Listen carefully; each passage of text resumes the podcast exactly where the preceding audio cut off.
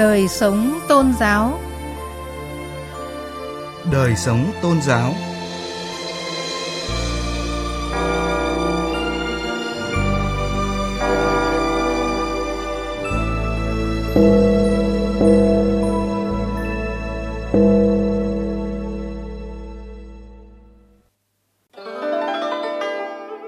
Xin kính chào quý vị và các bạn.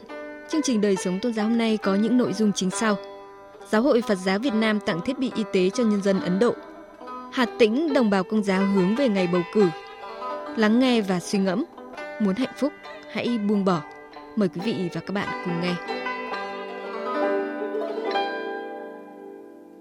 Thưa quý vị và các bạn, 100 máy thở và 50 máy tạo oxy, tổng trị giá gần 14 tỷ đồng, vừa được Giáo hội Phật giáo Việt Nam trao tặng cho Đại sứ quán Ấn Độ tại Việt Nam. Phản ánh của phóng viên Thu Thảo. Nhằm kịp thời ủng hộ chính phủ và nhân dân Ấn Độ vượt qua khó khăn do đại dịch COVID-19, Giáo hội Phật giáo Việt Nam đã vận động các tăng ni Phật tử quyên góp ủng hộ thiết bị y tế cho nhân dân Ấn Độ với tổng giá trị gần 14 tỷ đồng. Thượng tọa Thích Đức Thiện, Phó Chủ tịch kiêm Tổng thư ký Hội đồng trị sự Giáo hội Phật giáo Việt Nam cho biết, theo dự kiến, toàn bộ 100 máy thở và 50 máy tạo oxy sẽ được chuyển tới Hội chữ Thập đỏ Ấn Độ theo đường hàng không vào ngày 19 tháng 5 tới đây. Đồng thời mong rằng món quà thiết thực này sẽ sớm đến tay người dân. Với cái tình cảm của những người con Phật, với cái tình cảm những đặc biệt giữa nhân dân Việt Nam và nhân dân Ấn Độ, chúng tôi xin được bày tỏ cái sự cảm thông sâu sắc, sự chia sẻ và với tinh thần đó Giáo hội Phật giáo Việt Nam trao tặng máy thở, máy tạo oxy cho nhân dân Ấn Độ. À, số quà này chính là tình cảm của các tăng ni Phật tử nhân dân Việt Nam gửi tới nhân dân Ấn Độ. Đại sứ Ấn Độ tại Việt Nam Pranay Verma cảm ơn sự giúp đỡ của Giáo hội Phật giáo Việt Nam và nhân dân Việt Nam trong thời điểm khó khăn này. Thông điệp về lòng yêu thương, sự quan tâm và lòng tốt của Đức Phật là một sợi dây bền chặt gắn kết nhân dân hai nước. Giờ đây Ấn Độ đang đối mặt với một tình huống đầy thách thức trong nước và cần sự giúp đỡ. Chúng tôi rất trân trọng sự hỗ trợ của Việt Nam và Giáo hội Phật giáo Việt Nam đã trao tặng những sản phẩm rất cấp thiết cho người dân Ấn Độ. So với nhu cầu và quy mô dân số hiện nay của Ấn Độ, món quà của Giáo hội Phật giáo Việt Nam tuy không lớn, nhưng theo Thứ trưởng Bộ Ngoại giao Nguyễn Quốc Dũng, đây là nỗ lực của tăng ni Phật tử, đặc biệt trong bối cảnh dịch COVID-19 lần thứ tư đang bùng phát tại Việt Nam. Những cái món quà này thể hiện tinh thần đoàn kết, gắn bó cũng như là cái tình tương thân tương ái truyền thống vốn có giữa hai dân tộc chúng ta. À, chúng tôi thì tin tưởng rằng là với cái năng lực to lớn về dược phẩm và y tế cũng như là cái quyết tâm những nỗ lực rất là bền bỉ và kiên cường của chính phủ và nhân dân Ấn Độ thì Ấn Độ sẽ chiến thắng dịch và khôi phục phát triển kinh tế xã hội. Tiếp tục tinh thần từ bi trí tuệ của người con Phật, truyền thống lá lành đùm lá rách của dân tộc Việt Nam.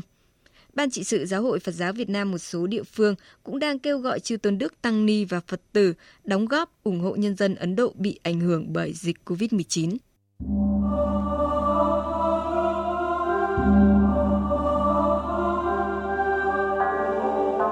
Tiết mục Dưới mái nhà chung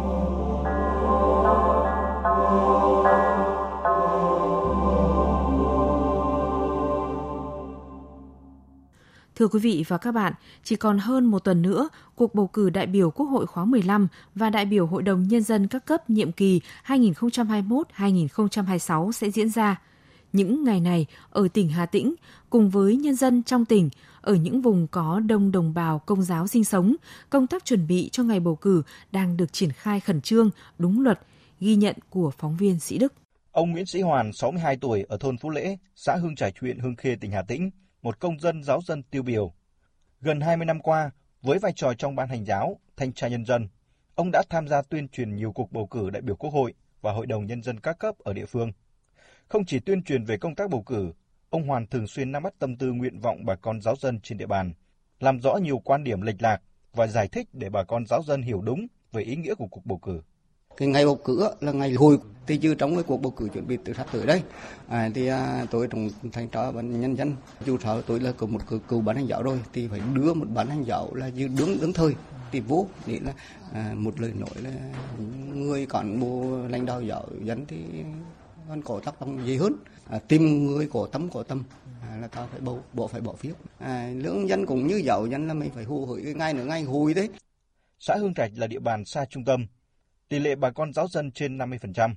Có 7 trên 13 đơn vị thôn xóm có bà con giáo dân, trong đó 4 thôn là giáo toàn tòng. Trong 9 tổ bầu cử thì có 5 tổ bầu cử có bà con giáo dân, đều có đại diện tham gia công tác chuẩn bị bầu cử. Có hai ứng cử viên là giáo dân. Ông Cao Viết Hòa, Bí thư Đảng bộ xã Hưng Trạch cho biết. Chúng tôi cũng ờ, rất là ghi nhận cái tinh thần ờ, và trách nhiệm của bà con giáo dân liên quan đến cái cuộc bầu cử Quốc hội ờ, khóa 15 và đại biểu Hội đồng Nhân dân các cấp. Thấy rằng là khi anh em đặt vấn đề thì bà con rất phấn khởi. Thì tinh thần của uh, linh mục thông qua các cái kỳ hiệp thương thì cũng, cũng có cái tuyên truyền vận động là bà con cũng tổ chức họp xóm thể hiện cái cái chính kiến của mình những kỳ trước đây cũng đã có những cái vai trò đại diện của bà con ờ, giáo dân tham gia vào cái vị trí là đại biểu hội đồng nhân dân xã thì họ cũng phát huy tốt được cái tinh thần trách nhiệm cũng là những cái cầu nối giữa cử tri với, với chính quyền các cấp ờ, thấy rằng là cái vai trò của các vị đại biểu hội đồng nhân dân ờ, là bà con giáo dân thì cũng thể hiện ờ, đảm bảo đúng với quy định. Tại xã vùng giáo Quang Thọ huyện Vũ Quang xác định công tác chuẩn bị bầu cử đại biểu Quốc hội và Hội đồng nhân dân các cấp phải có sự kết hợp chặt chẽ với các giáo sứ giáo họ. Đến thời điểm này thì công tác tuyên truyền về bầu cử, nhất là tại các thôn có đồng bào công giáo sinh sống được chú trọng. Ông Hà Văn Yên, Bí thư Đảng ủy xã Quang Thọ thường xuyên xuống cơ sở để nắm bắt tình hình tại buổi làm việc và nắm bắt tâm tư nguyện vọng của nhân dân tại thôn bảy về công tác chuẩn bị bầu cử. Ông Yên cho biết. Cái mong muốn nhất là chúng ta đến ngày 23 là thực hiện quyền lợi và nghĩa vụ công dân chúng ta bầu đúng bầu đủ.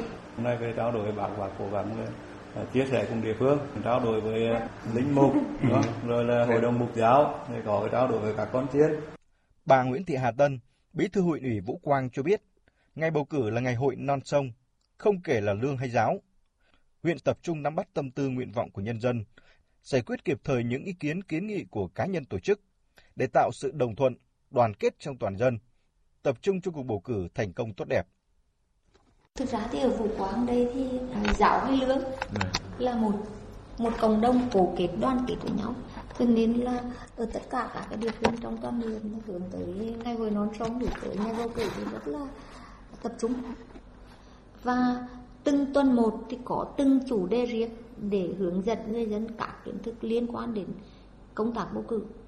Đội ngũ cán bộ huyện đã về tận các chi bộ sinh hoạt là hướng dẫn các cái nội dung liên quan đến bầu cử đặc biệt quyền lợi trách nhiệm và quy trình như thế nào để uh, giới thiệu được những cái ứng cử xuất sắc xứng đáng để vào hội đồng nhân dân.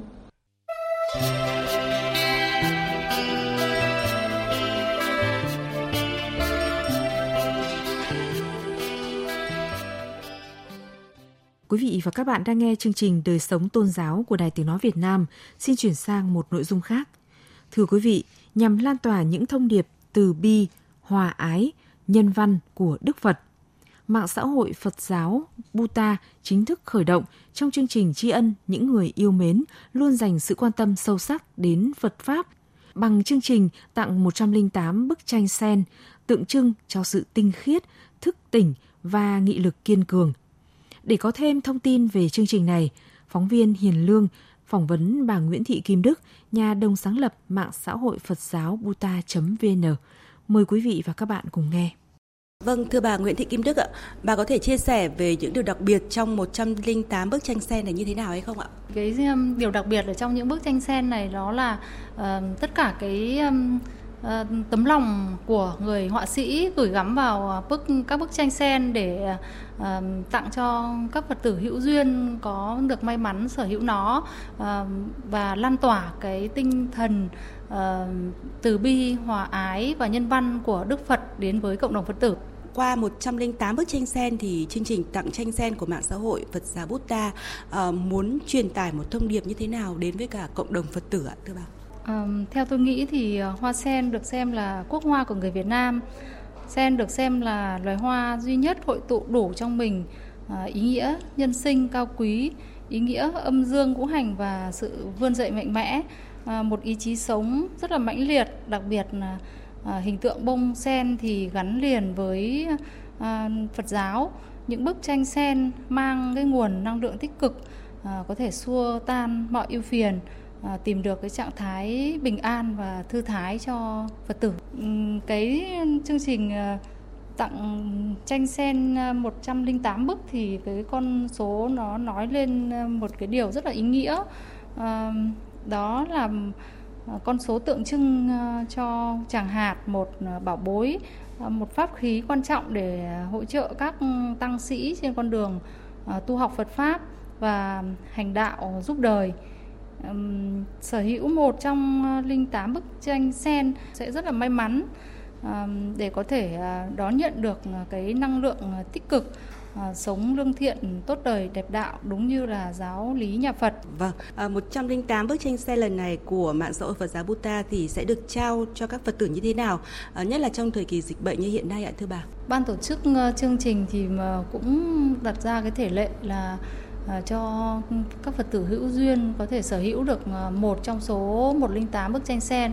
Đó là ờ, các các bạn hãy tải cái app ừ, Buddha và sau đó thì like, comment và chia sẻ tát bạn bè vào được cái con số mà nhiều nhất trong ngày thì người đó sẽ là người may mắn được trúng một bức tranh trong ngày hôm đó và trong thời kỳ covid như thế này thì không không thuận tiện trong việc là tập trung đông người. Thì chương trình sẽ nhờ các chùa, nơi mà Phật tử có hữu duyên được à, nhận bức tranh sen thì các thầy sẽ trao tặng giúp cho ban tổ chức. À, và chương trình thì sẽ kéo dài là bắt đầu bước đầu tiên sẽ là ngày 19 tháng 5 năm à, 2021 và tiếp tục thì mỗi ngày sẽ tặng một bức tranh sen cho đến khi hoàn thành chương trình là 108 bức. Vâng, xin trân trọng cảm ơn bà Nguyễn Thị Kim Đức.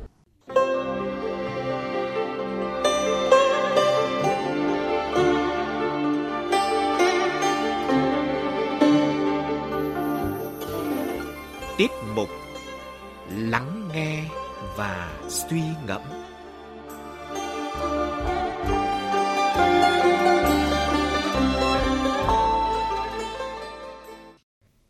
Thưa quý vị, Đức Phật dạy các hàng đệ tử, mọi đau khổ hay sung sướng của con người suy cho cùng đều tại tâm.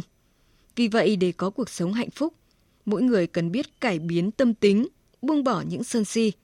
Cho đi không phải để nhận lại, mà để biết rằng cuộc đời này còn có một điều quý giá hơn mọi vật chất, tiền bạc. Đó là buông bỏ để sẻ chia. Trong Tăng Chi Bộ Kinh, Đức Phật nói rằng, Này các thầy, hãy buông bỏ những gì là bất thiện, bởi sự buông bỏ ấy mang lại hạnh phúc và nhiều lợi lạc. Điều này có nghĩa dù đang ở nơi đâu hay trong hoàn cảnh nào đều có thể bắt đầu lại từ đầu. Và bắt đầu lại bằng cách buông bỏ những gánh nặng, lo âu, muộn phiền của quá khứ. Trong cuộc sống cũng vậy, sẽ có những thời điểm chúng ta thấy hạnh phúc nhưng cũng có những lúc thấy đau khổ và bế tắc. Và tất nhiên, không ai muốn sống trong đau khổ, bế tắc suốt cuộc đời. Có câu chuyện rằng, một người hỏi Đức Phật, Thưa Ngài, tại sao cuộc đời con luôn gặp những điều không vui? Con luôn phải sống trong lo lắng và phiền muộn. Đức Phật chỉ nhìn anh ta mỉm cười và nói, muốn sống thành thản, không phiền não, phải biết buông bỏ. Và cách buông bỏ tốt nhất là không tranh giành, chính là tử bi, không tranh cãi chính là trí tuệ, không nghe chính là thanh tịnh, không nhìn chính là tự tại, tha thứ chính là giải thoát và biết đủ chính là buông. Buông bỏ phiền não, trước hết là để giải tỏa mọi ưu tư khiến mình hạnh phúc, sau là để cho mình cơ hội để trưởng thành. Vì vậy, hãy biết buông bỏ. Quý vị và các bạn thân mến, tiết mục lắng nghe và suy ngẫm vừa rồi đã kết thúc chương trình đời sống tôn giáo hôm nay. Chương trình do biên tập viên Hà Thảo biên soạn và thực hiện. Cảm ơn quý vị và các bạn đã quan tâm theo dõi.